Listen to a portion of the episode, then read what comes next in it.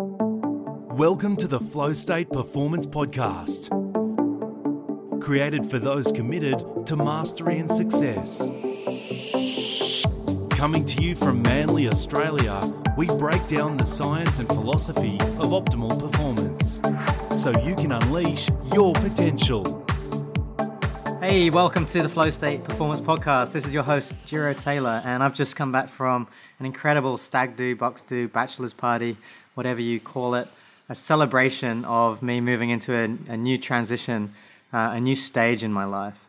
And it really was a wonderful celebration, I feel just incredible gratitude pouring from my heart for all the, the, the friends that I have around the world, um, obviously for my fiance Maria, and just for my life in general. So I invite you all to just bring your own mind to whatever it is in life that you feel grateful for right now before we begin the show. And today we have a doozy. I'm speaking to Benny Fergusson, the movement monk. Um, Benny's a friend of mine. He's based up in the Gold Coast. And after suffering a debilitating spinal injury um, back in the day, he obviously went through all the, the regular routes to try and heal himself. And then he decided to go on an inner journey of self discovery, and he immersed himself to many of the wisdom traditions um, of the East and many of the more modern Western but alternative movement traditions. And he healed himself. He went from barely being able to walk um, to having enough freedom and flexibility to kick himself in the head. Um, and his physical practice is just getting deeper and deeper. And he's moved into a stage of his life where he's sharing his physical practice with other people and helping them get fantastic results in their life. So he's just uh, fully empowered to help people express themselves and to really help them deal with uh, physical pain or movement dysfunction, um, just any sort of dysfunction when it comes to uh, our physical body. And God knows there's a lot of them out there with us all sitting in chairs too much and living in cubicles and working cubicles and all that sort of stuff. So, listening, guys, if you want to be inspired about how to become a master of your own body and learn how that can ripple out into your life um, in a most wonderful way. Cool, guys, enjoy the show. I'm here with Benny Fergusson, the movement monk. Hey, Benny. Hola, how are you, man? I'm very good, mate. I'm very good. You always, uh, you always say hello in the in the most international and culturally diverse ways. What's that all about? Uh, I just, I've got this. Well, a friend of ours, um, he's a bit of a renowned astrologer. His name's Kaypacha, and I really like his stuff. He kind of brings in astrology with his, you know, just his zany who he is, and he started. I've got a few friends who are in Hawaii and all that, and they're always aloha, and I really love the way that aloha is, you know, hello and goodbye, Yeah. Yeah. and a few friends who are Brazilian and all that, and I just like that saying hello that way. You know, it's Mate, konnichiwa. yeah, Yeah, I like it too. Like uh, I was in Hawaii a couple of months ago, and and um, aloha means so much more than hello. It's, oh, it's- absolutely. it's, such an epic word. It's tied in with all of their traditions. Yeah, yeah, yeah. Yeah, and I just learned an, another word which I'm afraid I've forgotten. Oh, yamagaru. Yamagaru is uh, the greeting of the um, indigenous people that would have lived around the Sydney area um, or the Central Coast area. And yamagaru means I see you. I see. I see the spirit within you. Like I acknowledge. I acknowledge you. Uh, and uh, sort of like Namaste and Namaskar in Yeah. India. Yeah. Yeah, very much so. Very much so. And uh, aloha's got some sort of meaning like that. I can't quite remember. But uh, can you remember the, the actual definition of aloha? Um, I remember when I was learning with uh, a wonderful lady named Kumu Brenda, who's a, a wisdom holder and she's an elder. Uh, she talked a lot about with the ha being in um, with the breath and you know the way you use the breath and all of that sort of thing because a lot of the language is you know breaths in entwined entwined in so many traditions yeah. and uh, yeah that ha uh, but I can't remember the exact. I'm sure I've got it written down somewhere. Yeah, it's That's about the uh, the aloha spirit. It's um, it's all about being part of all, and and all being part of each other. It's it, it is a very sort of connecting, you know, higher level of consciousness way of saying, "Oh, good day, mate." yeah. There's a lot more to it. yeah and we can get you know you can get really uh, complacent, I think, with greetings. And, Yeah. uh, you know, like, I, you know how sometimes like you walk past someone, you're like, "How you going, mate? And they've already answered the question, but they haven't really heard what you're saying. Well, it's also automatic, isn't it? Yeah. It's like you can literally script out how conversations might go unless you make a conscious choice to not be automatic. Yeah. So I think at some level, it's kind of me breaking that, you know, from the moment I greet someone, you know, I say hola, I say aloha, you know, whatever, Yeah. konnichiwa, you know. Yeah, yeah, yeah. I like that. So for every for everyone listening now, let's all vow when we next see someone, a friend or a stranger, to say hello in a way that is completely unconditioned and just arises in the moment. We're all going to go around just hugging strangers now. Oh, well, that's how a lot of hypnotists induce their people. Have you heard about that? Like No. interrupting patterns. So when you when you like go to shake the hand, Yeah. it's a pre-programmed pattern. yeah, If you interrupt that, like sometimes they like slap them in the head, and then you Ah. can insert a command at that point, right, and they might go bang sleep, yeah, and it can really speed hypnotic inductions. And that's my NLP days coming through. But uh, that's really yeah, interesting. so maybe don't do that. But yeah, yeah, yeah. Maybe don't do that unless you have the most beautiful intent. that's right. Yeah. So, Benny, just um, help everybody understand, um, yeah, the, the work that you do and, and how, how you sometimes choose to be identified. Yeah. Okay. Well, at the moment, um, the project that I'm focusing most of my energy on is um, called the Movement Monk Project. Some people refer to me as the Movement Monk, but really, at the end of the day, it's all about, um, in essence, and I've it's taken so many forms, and it just keeps evolving. But it's just about bringing a more joy-filled experience when we uh, interact with our bodies. You know, all the time. you know, whether we're walking down the street or you know doing something cool with it that's more skillful, uh, like a handstand, which is in vogue at the moment. But um, and that was inspired from me because I had a really bad spinal injury, and um, no one could really help me at the level that I needed. It was sort of got to a point where I had to accept in the mainstream world that I would be in a degree of pain for a while. What, what happened with your spine? well, um, I, I started off as um, an athlete. I played volleyball for Australia as a junior and got into a lot of strength and conditioning type stuff. It was really, you know, the motto was higher, faster, better, you know, all of that sort of thing. And uh, then I took that into the um, more fitness arena, became a personal trainer long, long ago.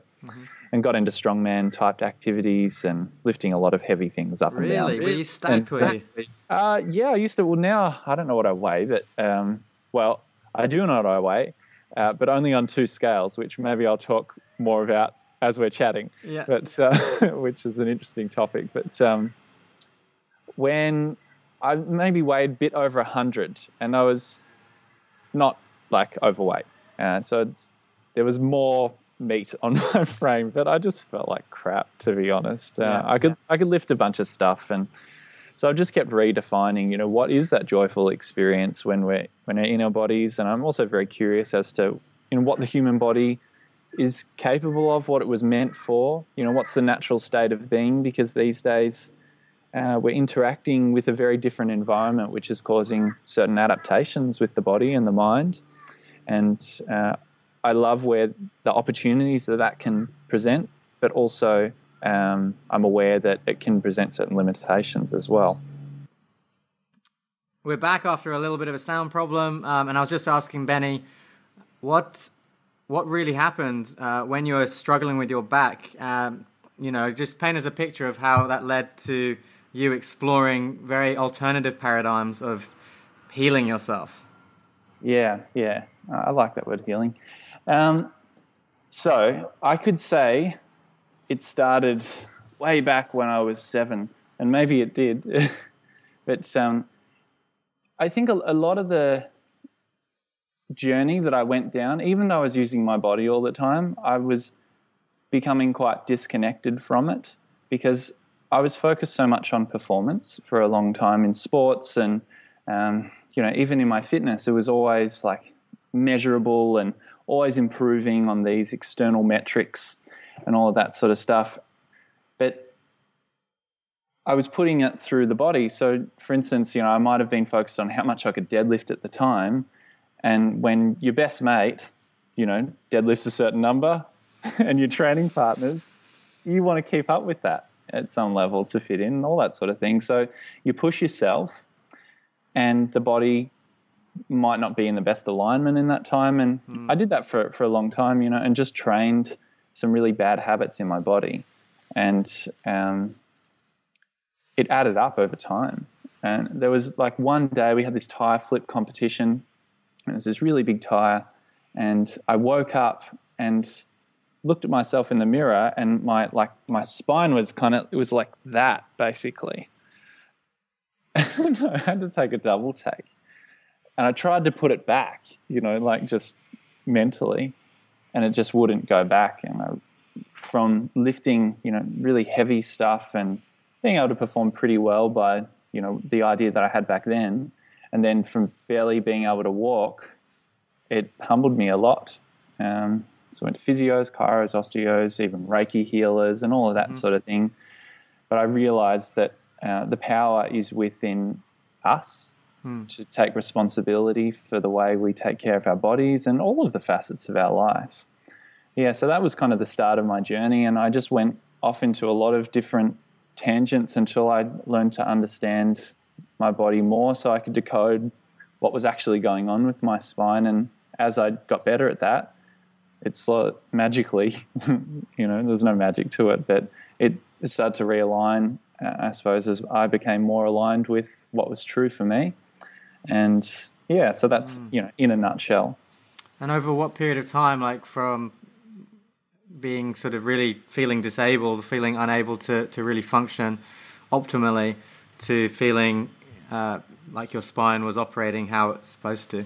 Um, it was probably, I would say, maybe close to two years.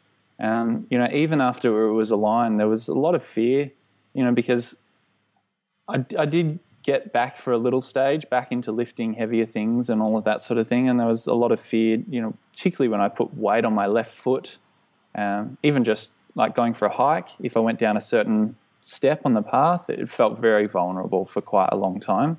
Mm. So, um, so it was a long time uh, at a deeper level uh, mm. that it took me to really feel confident when I moved around. And yeah. Mm. And on your journey, on this journey, did you uncover any psychosomatic mental patterns, conditionings that you feel had contributed to the way your back was? A lot. Yeah. yeah.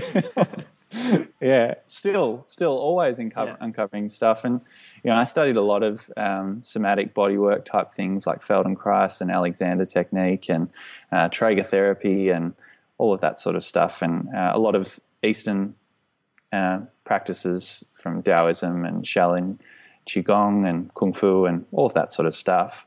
Mm-hmm. Uh, yeah, I, where do I even start with that question? Um, there was there was a lot of stuff. I suppose beneath it all, um, my body was in a bit of a state of fear um, with quite a number of things. If I look into it into like a you know that mind body kind of link sort of thing, on the on the surface, I just wanted to be strong. You know, I was beaten up as a kid uh, when I was about fourteen, and uh, that was a pretty traumatic experience. So at that point, I just wanted to be the big guy, uh, and you know, build my armor, so to speak. But that armor ended up being my own downfall. so it's pretty heavy uh, to carry around. Yeah, yeah, it is, and so at the time, you know, that was my mode, that was my vehicle of, of feeling strong, feeling safe, all of these sorts of things. And um, it ultimately created that, but it was just too much for my body to bear. It built up a lot of tension, all that sort of thing. So I need to learn to embrace a bit more of a dualistic idea of the body, mm. uh, mind, and yeah. Mm. Yeah, it's interesting. Like, you know, I guess let's go deeper onto that subject of psychosomatic, um, and just perhaps you could educate the listener a bit more what we're talking about. So, you know, in, as far as I know, in the East, it's it's fairly un- universally accepted that mind and body are connected and integrated, and we're one system. and therefore um, any ailment that manifests in a physical form in the body um, could well be traced to a psychological or a mental or an emotional wound or something that hasn't been processed correctly. Is, is yes. That, is that how you see it?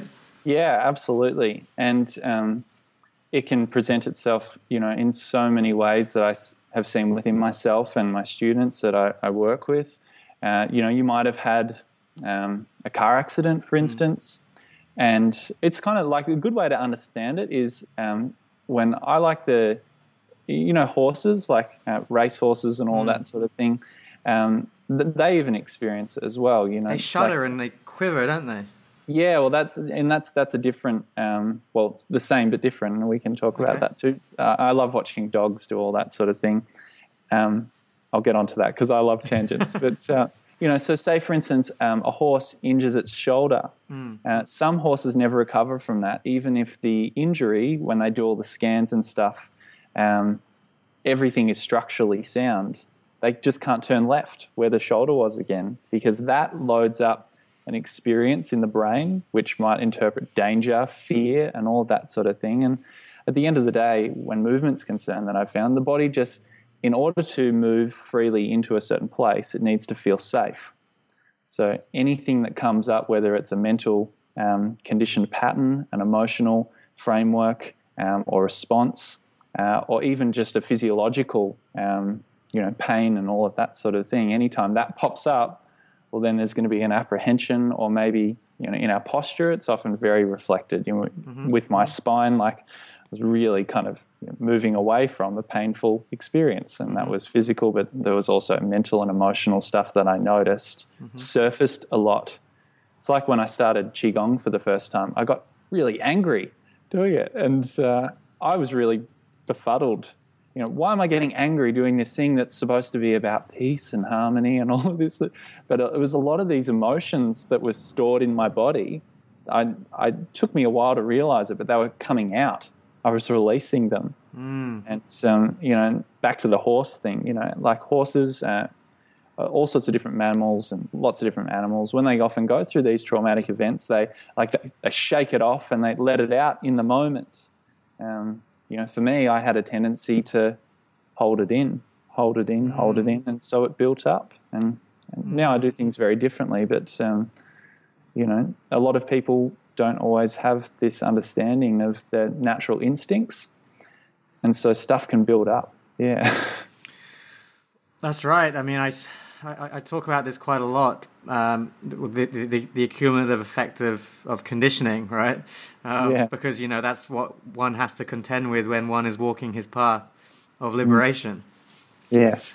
And what I see so much in, in, in our in our culture is, you know, well, we let's just speak in general, generalities, but like we have as a society, there's a lot of stress and there's a lot of anxiety, and there seems to be a lot of back problems and knee problems and joint problems and arthritis and and all sorts of musculoskeletal problems, as well as mu- all sorts of uh, mind-related problems as well.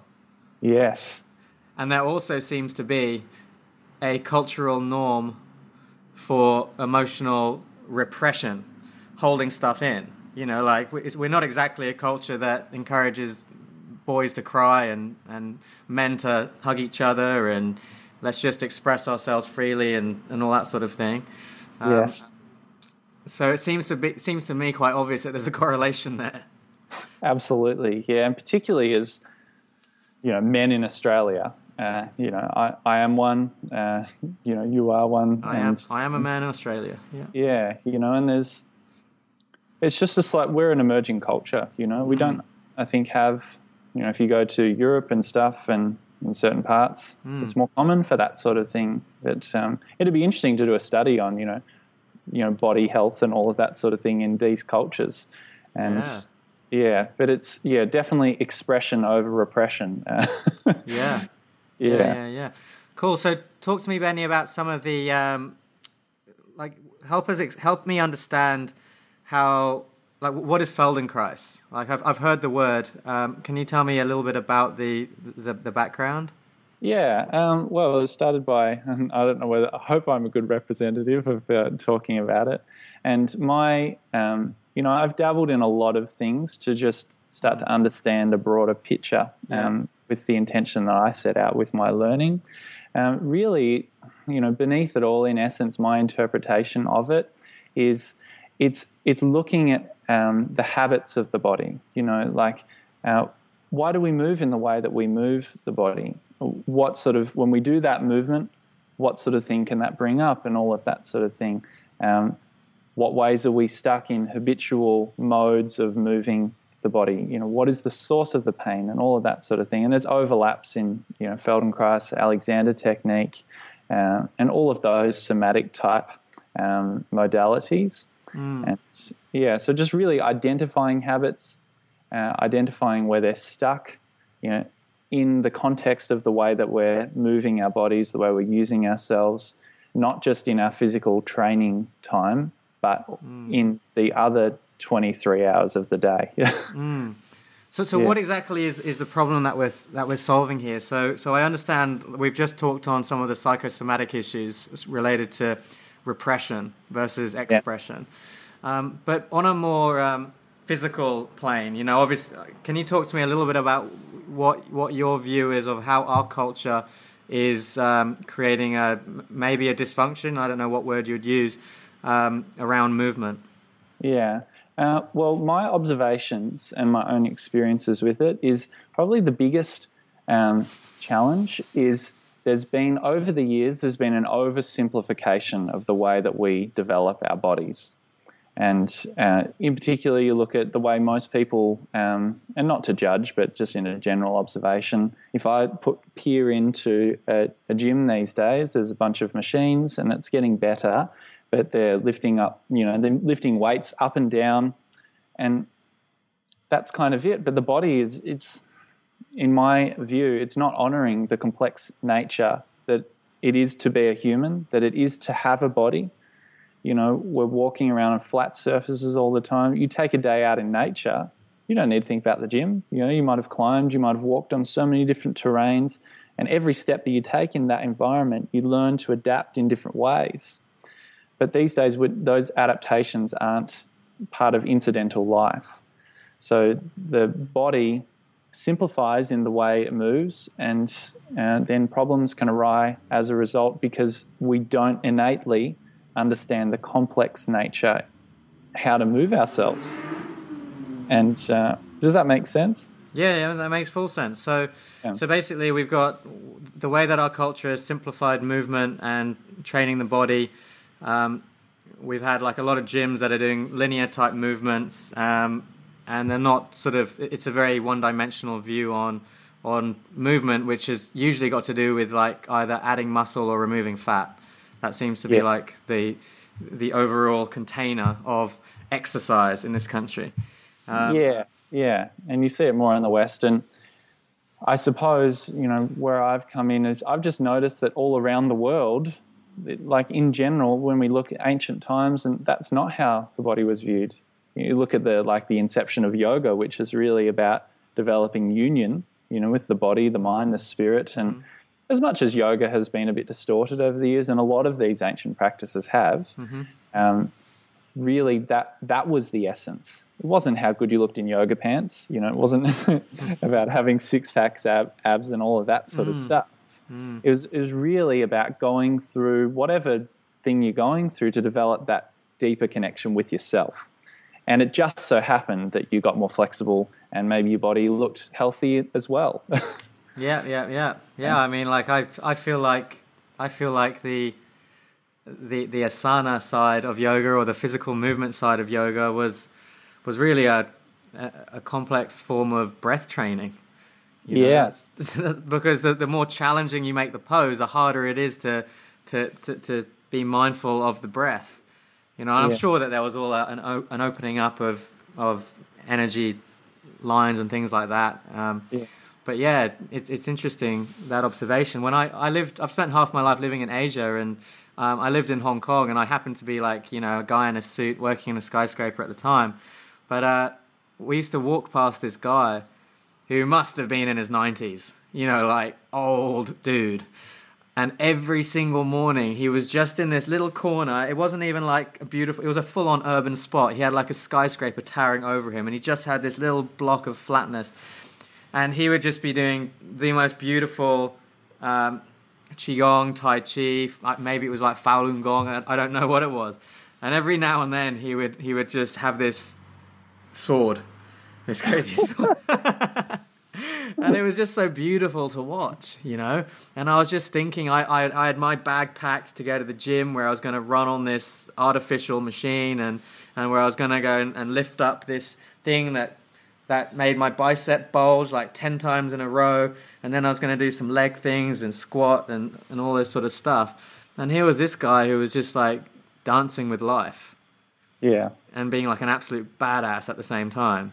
And Yeah. uh, it really it really juxtaposed pretty pretty sharply for me um, in that experience. So I've always been I've always had a something in my heart that's been very drawn to the Eastern um, way of looking at movement. yeah yeah I think you're the same. I'm very similar. Yeah, yeah. I spent some time learning um, with a Shaolin monk, and uh, that was life changing.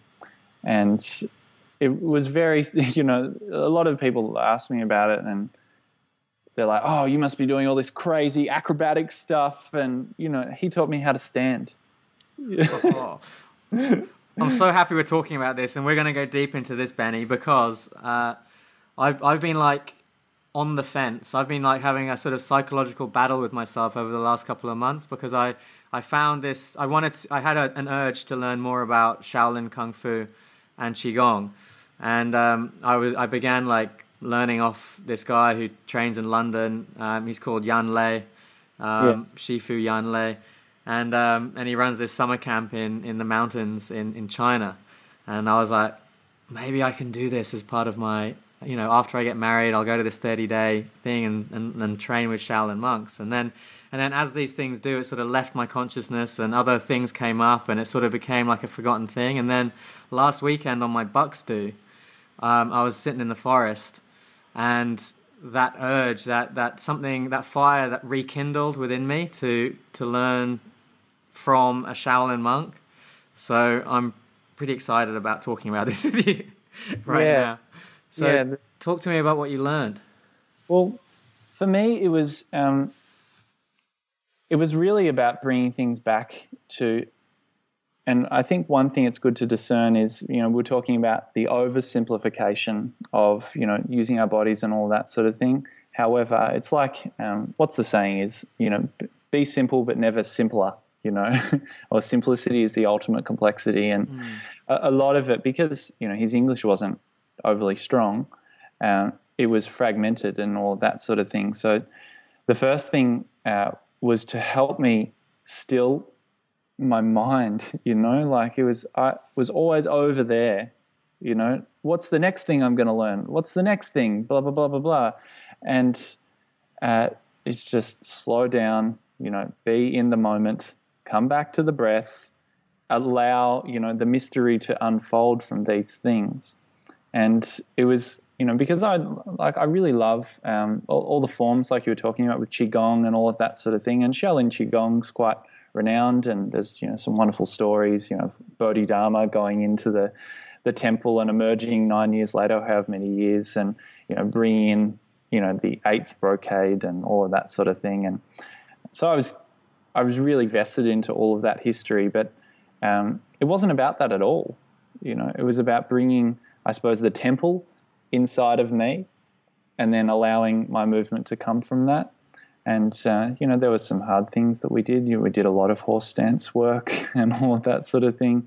We did a lot of breathing. Uh, I did, and I, I really um, probably got the most. And I talk about it a lot publicly um, from the practice of standing meditation, which is it's just in essence standing. There's a lot of complexities to it, but and the the principle that he taught me was finding the movement amidst the stillness, and it took me quite a while to get it, um, because at the beginning I was just trying to hold myself up there for you know up to an hour sometimes, and that I learned very quickly that doesn't work. So seeing how the body was interconnected with my state of mind at the time, how that affected my breathing, how that affected the state of my muscles, how that affected all of the things that really um, influenced the way that I was experiencing my body in the moment. And um, so that's probably for me, that was probably the most powerful experience outside of um, the forms and all that sort of thing, which these days I, I like the forms, but it's not my favorite thing about it. So, so what what is really the the essence of how a practice like qigong or tai chi, which is really slow moving, um, how is this? What is the function of, of, or how does that translate into better health? Yeah, uh, well, um, and I, am not, I wouldn't say I'm the authority on Qigong or Tai Chi. However, I have done quite a lot of work in distilling the essence of them. And what I've discovered uh, and experienced, I suppose that's probably the most important place that I could talk from, uh, is like Qigong is really in the breath. It, it, some people talk about qi and you know opening up certain meridians and all that sort of thing. And while that might happen, and I have had you know certain experiences of pathways in my body you know feeling them open up and you know that's the essence and there's, there's one thing that i found in that is each and every day we're in a relationship with gravity and gravity's placing forces yeah. upon our body breathing is the one living structure that comes in and out of our body all the time it's the thing that moves us first if we learn to allow the breath to fill the body, what I've learned is the whole body moves with every breath. You know, just at a pure physical form, outside of the esoteric sides, which I do like as well.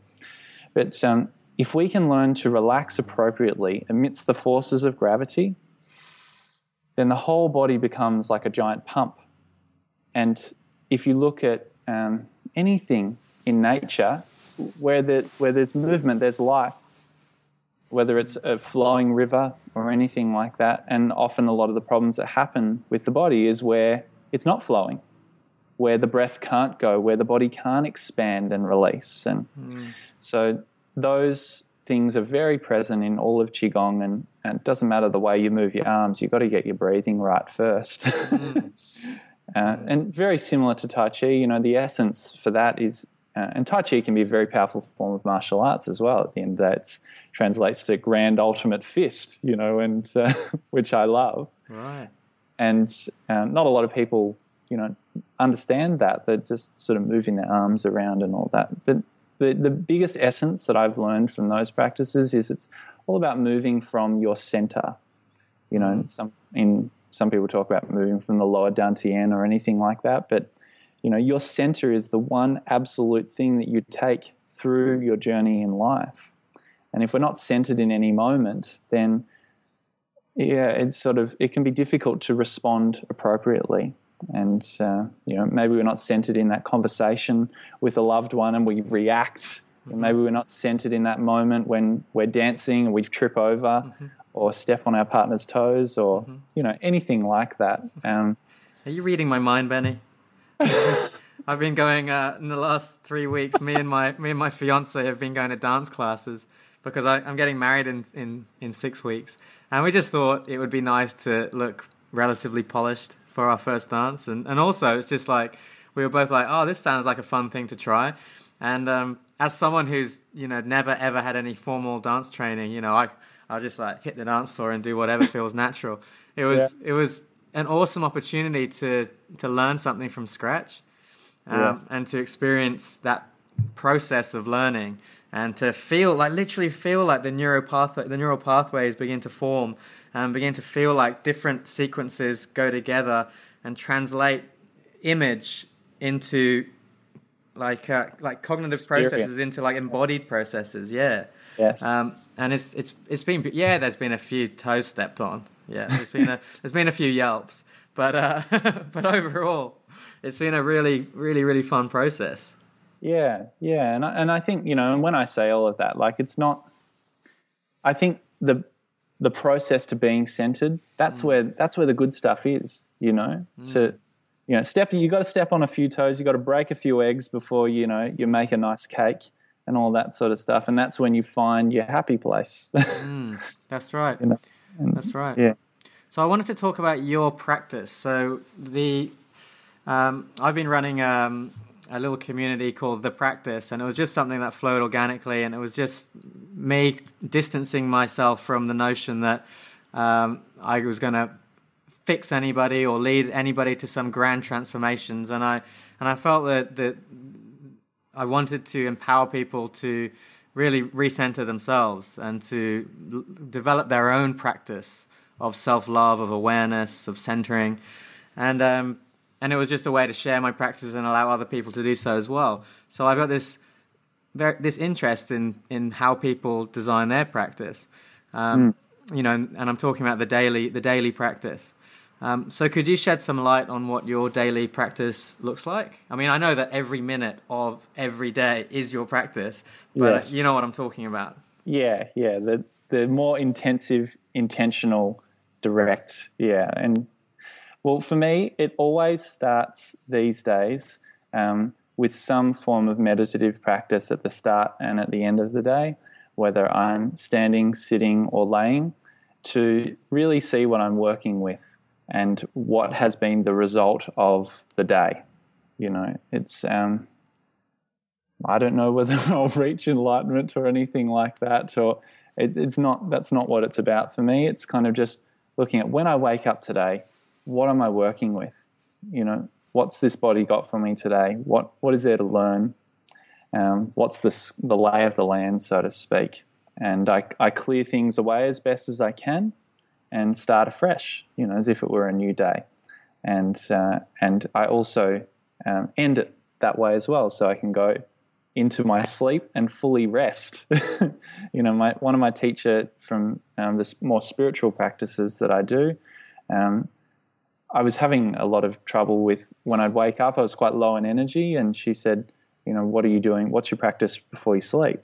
And I didn't really have one at that stage, and so a lot of the you know dream spaces are where we often process thoughts and emotions and all that. So, so I was dealing with the whole day or maybe weeks or months, and particularly when you're working with people, you're dealing with a lot of stuff coming into your system, and um, if that's the way you are.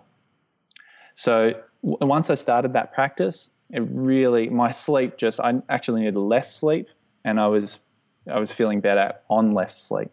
So that was where that practice came in. And uh, yeah, what were you say? You were having too much sleep. Yeah, I would probably say I, I was, but um, not enough quality sleep. So it was kind of I I felt like I needed to lay down for a long time, you know, the whole eight hours sort of thing. Uh, but I still wasn't feeling rested at the end of that. And uh, yeah, so. Um, so what did you change in your apart from maybe shortening the, the length of time sleeping? Did you change anything pre pre-sleep in your practice? yeah so yeah so that's that's where the practice came in so for me you know um, around about 10 11 o'clock um, for me it works quite well and i used to need to go to bed much earlier uh, I'll, I'll stand for up to an hour and that's where i'm practicing you know it sounds funny for a lot of people but i'm practicing getting better at standing and uh, as that happens my body starts to relax i notice you know maybe i you know, I was writing some articles throughout the day and I was sitting for longer than what I realized. And that has some effect. Your body stores memories, it's got a cellular memory of everything that we do, it's designed to adapt. So for me, it's coming back to a more state of neutrality. So then, um, yeah, I can be more adaptive uh, in the way that I operate. So there's kind of start and end meditative practices. Mm-hmm throughout, and which I would put in the category of movement in stillness. So I'm noticing all of the things that are moving around in my body whilst I'm pretty still on the outside. Yeah. Throughout the day, it's more stillness in movement type practices. So um, I I always try and um, do my best to be in. Uh, I call it alpha movement, um, without sounding too wanky or anything like that. You know, like the, the, people watching probably understand brain states of you know beta, alpha, theta, delta. Um, for me, my practice physically is about uh, unlearning more than more than learning.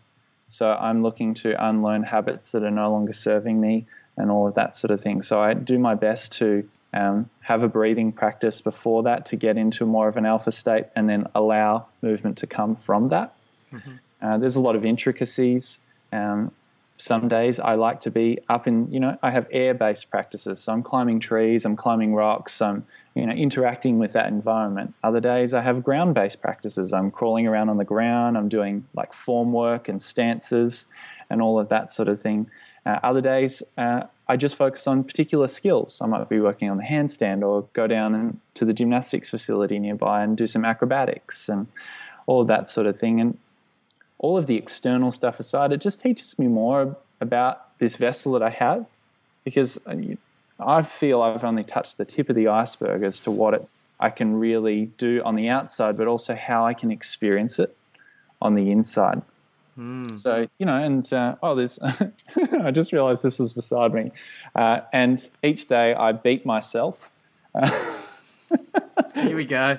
Here we go. The truth's coming out yeah, this is this is the real practice. Yeah. So um, this is one of the practices I learned from the Shaolin uh, lineage, uh, which is a, a self massage tool, and uh, you know, like animals shake and all of that sort of thing. When we create, you know, these beating type actions, it actually teaches the body to relax. Mm. And uh, there's a bunch of other things. It gets lymphatic fluid flowing and all of that sort of thing. So yeah, yeah, I've been watching videos of uh, the guy whacking his yeah, stomach, like his abdomen. Iron shirt conditioning. Iron and, shirt, that's it. Yeah. So wow. there's lots of different forms, but at the end of the day, I look to not focus just what's going on on the outside, but looking at all the intricacies um, of understanding all the body's physiological sim- uh, systems, you know, understanding that I have a nervous system and it's important to take care of it. So I can't just do all external practices because you you wring out the sponge and you don't put any nourishment back in. So it always has to have that balance. Mm. Uh, yeah, so there's there's yin and yang elements to my practice, and um, it's explorative, but also um, consistent as well. Sometimes I'm just I'm just working on just moving like from the center, just working on these practices, and I, I might be doing that for a couple of hours just to get that in.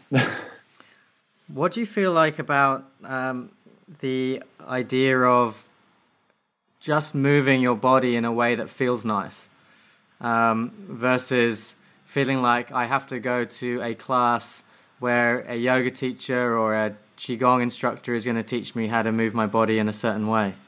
Yeah, uh, that's it's a really good question because um, it can it's easy to fall into the trap of just doing what you like and just doing what feels good where and it's also easy to uh, be you know a glutton for punishment as well and find the pleasure in the pain mm. it depends on you know what your makeup is but um, i for me i there should always be an element of joy you know like find even if it's not on the surface on the beginning uh, fun for you or feel nice understand the bigger picture while you're doing it. Find the joy in it you know understand what is i would say probably to help someone define you know when to do something that feels nice when to go see a teacher and all that sort of thing is get clear on your intentions for doing it you know for me when i work with my students I get them to define their practice around three words that's always evolving and growing as they do. But so, say for instance, you go into that class and you're not clear on your own intentions, you'll be pulled by that instructor, instructor's intentions. For instance, say this yoga teacher's done just done their Ashtanga certification or whatever, they'll be loving that thing and that's God to them. And it's not to say that that's a bad thing, but you'll be pulled into that if you don't if you're not really clear on why you're there. Totally, so, totally. Yeah. So for me, that's probably the most important thing. Once you get that, then you can discern, uh, you know, is this worth me going through this this challenge that's not always pleasant? Mm. And then on the other side of that, you might notice that you have all these nice feelings and all of that sort of stuff. But don't just chase the good feeling. Or it's like you know, to to be frank, masturbation feels great. All right, that's the quote. That's yeah. the but it doesn't really get you anywhere. no, you know, no, it like certainly doesn't. but when it comes to making love to a woman, like that feels amazing as well. Uh, but it's not always easy. No, Like you know, to command, to earn the respect uh, and the love of a woman, to share that connection, you've got to be present with yourself. That's not easy. You know, you've got to you've got to be. Um, well, there's yeah, you know, there's a billion things that you that help with that sort of thing. But so that sort of thing, yeah. Does that make but there, sense? it does make perfect sense. So Yeah. I guess a couple of questions emerge from that. yeah. So sometimes, like I, I've had some exposure to martial arts, and I've been practicing qigong for for a number of years, and I've you know practiced yoga for a number of years as well. But sometimes, um, like last weekend, I was I, I, I was on my bucks do, my stag do, and I actually chose to to have a, a plant medicine ceremony um, in nature, and I was moving around in nature. Um, having ingested some, some cactus juice with some with uh, with mescaline in it, and which always makes me feel very connected with, with the forest. And and I often just walk walk deep into the forest and just find myself moving thoughtlessly. And um and you know I was actually like doing what I call surfing qigong, and I was visualizing myself surfing a wave and doing my bottom turns to top turns and just like you know really rhythmically moving and full hips pelvis spine rotations undulations all sorts of things and it just felt really really amazing yeah. now Yeah. where does something like that fit into you know a, a, a practice of movement Yeah, well, so so that could be, you know, and I don't know what your intent was there, but maybe the intent was expression, you know, connectedness, you know, that sort of thing. Um, so definitely you'll have that experience. What I would say, let's say someone um, they've got uh, a certain habit of not using the spine. It's a very interesting topic. We all have one, uh, and they move in various different ways Yeah. made of lots of different vertebrae, and I've noticed that they store lots of stuff. So, say for instance, there was someone else, uh, and they're going about, you know, that sort of movement, you know, the qigong surfing, so to speak. Yeah. Habitually, they might be always moving away from that bit in their spine that doesn't feel good when it moves hmm. because they just want to feel good in that moment. And so they'll honor that intent, but they may not be correcting the blockage, so to speak. Mm-hmm. If the intent is to rebalance that blockage, for instance, hmm. once you're able to identify it, the process of going into that, it's not always pleasant. You have to understand, it's like in martial arts. It's only once you fully understand your opponent, and that's often yourself, that you can defeat them. Mm-hmm. so the, the same sort of thing is you know whatever your intent is in your practice whether it's a movement practice or a spiritual practice or anything like that uh, if you can be clear on the intent it'll give you the courage to go into it you know and not but not too ferociously but not also run away from it. So it's yeah.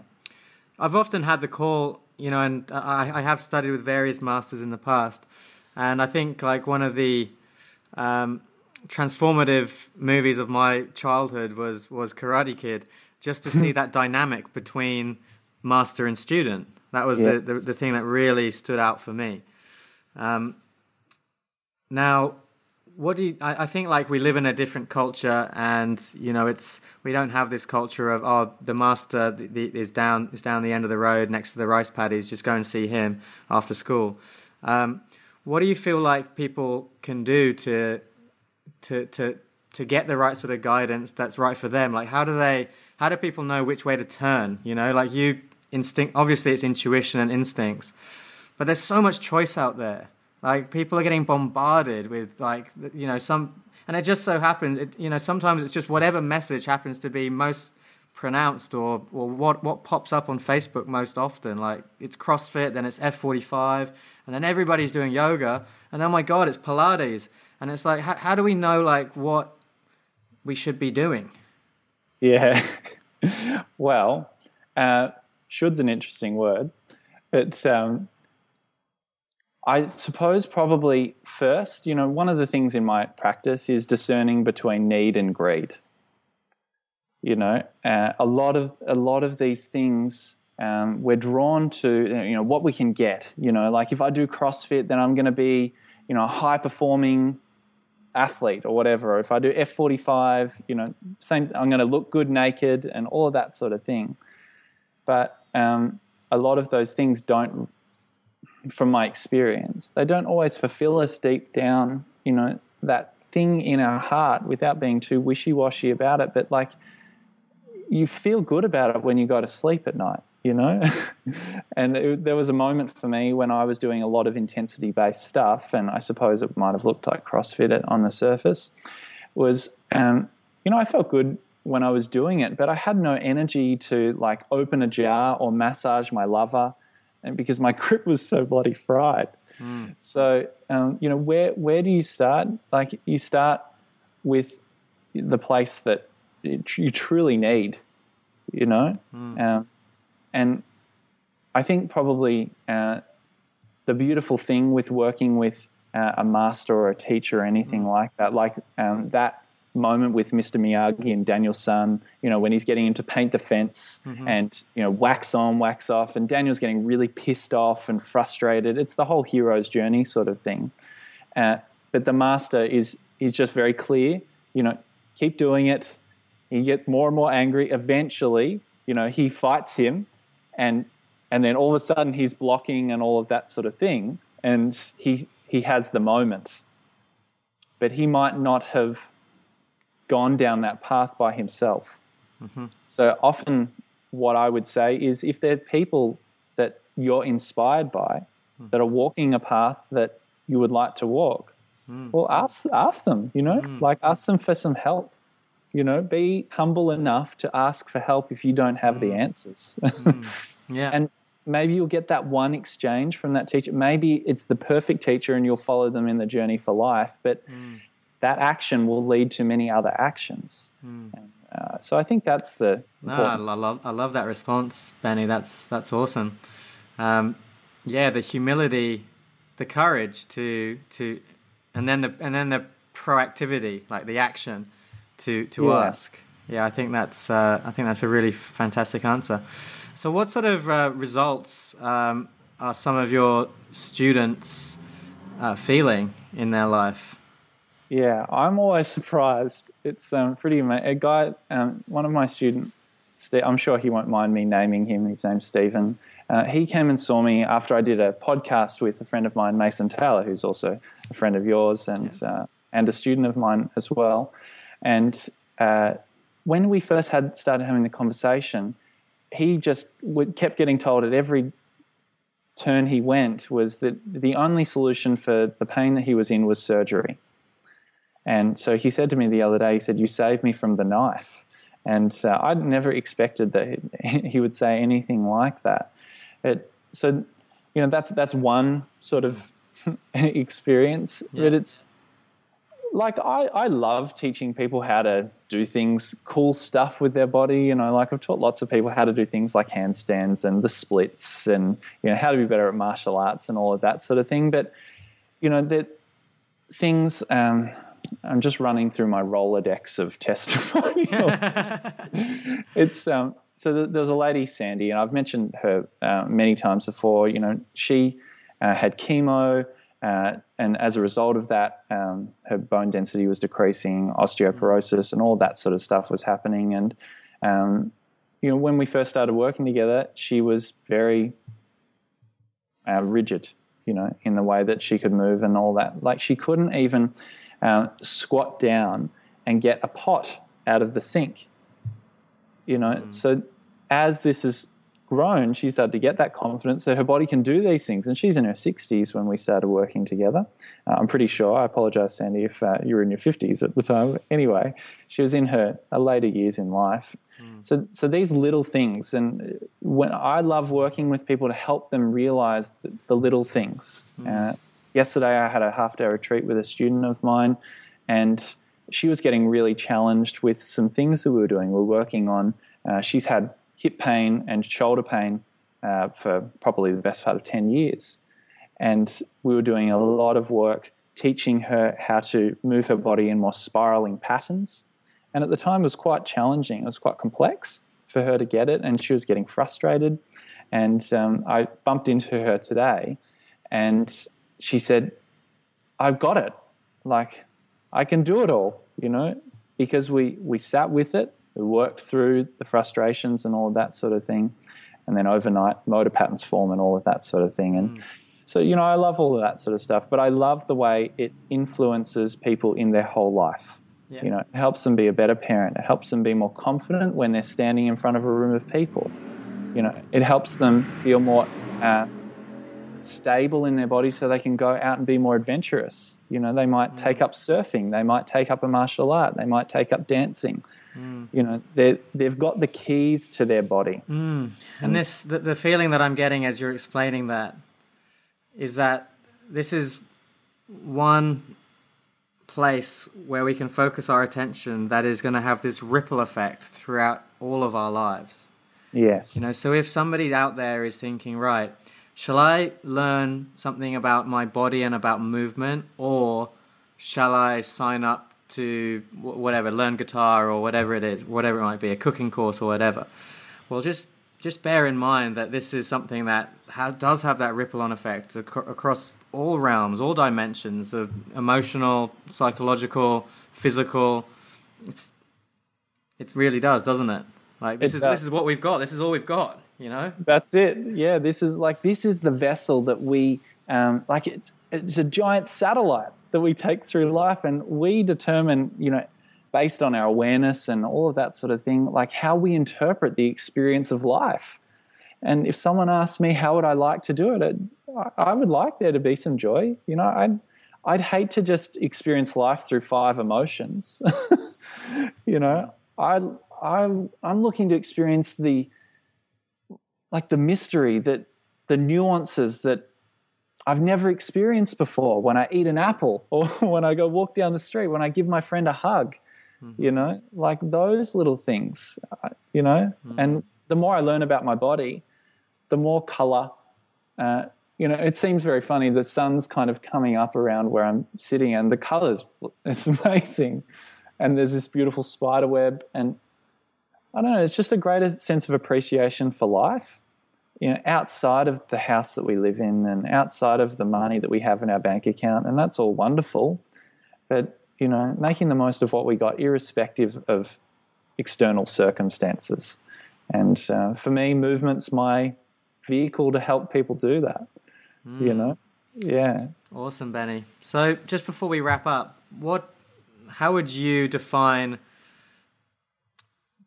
performance and success in life? Like, what, what, you know, there's obviously a, a, a very running narrative in our culture around success and performance, and it's to do with muscles and six figure this, six figure that, and you know BMWs and shit like that. Yeah. Um, but what? How, how do you, what? What's success to you? Hmm. Well, I think um, it's about um, being content in any endeavor that I uh, move on the path towards, um, but also being never, never being satisfied.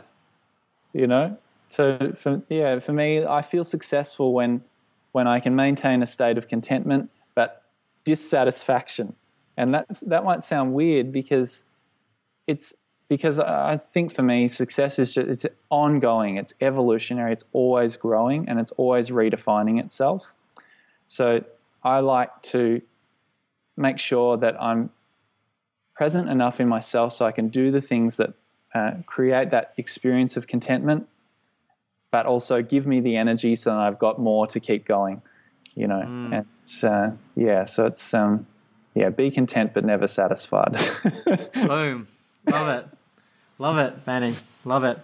Cool, man. Well, let's. Uh, how can everybody uh, tune into the work that you're doing? Just give us some ideas of how we of how people can connect with you.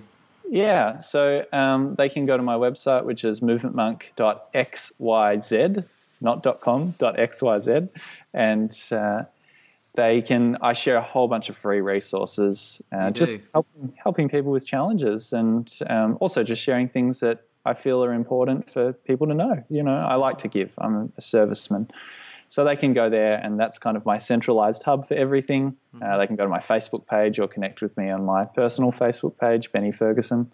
Yeah, Um, make sure. I'd just like to say, uh, everybody out there, make sure that you sign up for Benny's um, whatever it is, where you give your email address on his website, themovementmonk.xyz, because you will get sent to your email some really awesome, powerful stuff to get you on started on your movement journey. Like I was blown away by the quality um, of the work. I'm making him blush here, but I was blown, blown away by the quality and also the you know the quantity of amazing ideas and resources. Uh, Benny really does give some quality stuff um, just for your email address, and that's like, and and then he just keeps on delivering. So yeah, just do it. Just um, just go on his website and just sign up. You won't regret it.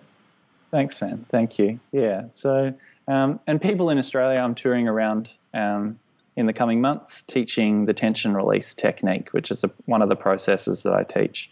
So people can learn face to face with me if they would like to with this crazy dude. Beautiful. so you're touring the country, and people can find out details on that on your website. Yep. Um, awesome, man. And you're going to be in Sydney. Um, unfortunately, I'm going to be having my wedding over in Bali, but uh, How dare you? How dare I know it's very rude of me. But um, I'm going to make sure that I tell everybody I know in Sydney to go check it out. And, Thanks, um, man. Yeah, really great to have you on the show, Benny. It's an honor to be here, man. Thank you. Awesome, brother. All right, catch you soon.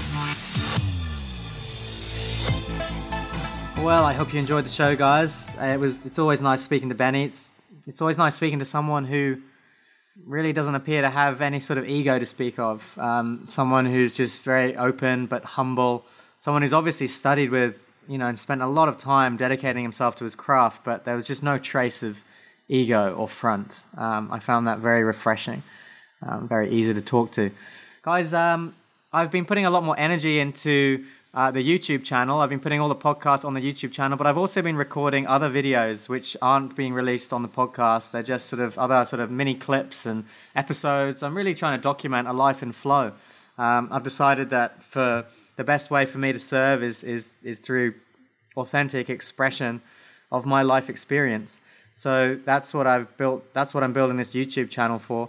Um, so I'll put a link um, that you can find. Otherwise, just go onto YouTube and look for uh, Flow State Real TV um, or Flow State Collective, and I'm sure you'll be taken to that place. Um, and I'd love to hear from you. If you've got any questions, if you've got any ideas for me, if there's anybody you want to hear from, I'm really receptive to hearing from the growing community. And you can email me on giro at theflowstatecollective.com. I hope you have a wonderful week. And until next time, see ya. Thanks for listening to the Flow State Performance Podcast. Check us out at www.flowstateperformance.com for more inspiration to unleash your potential.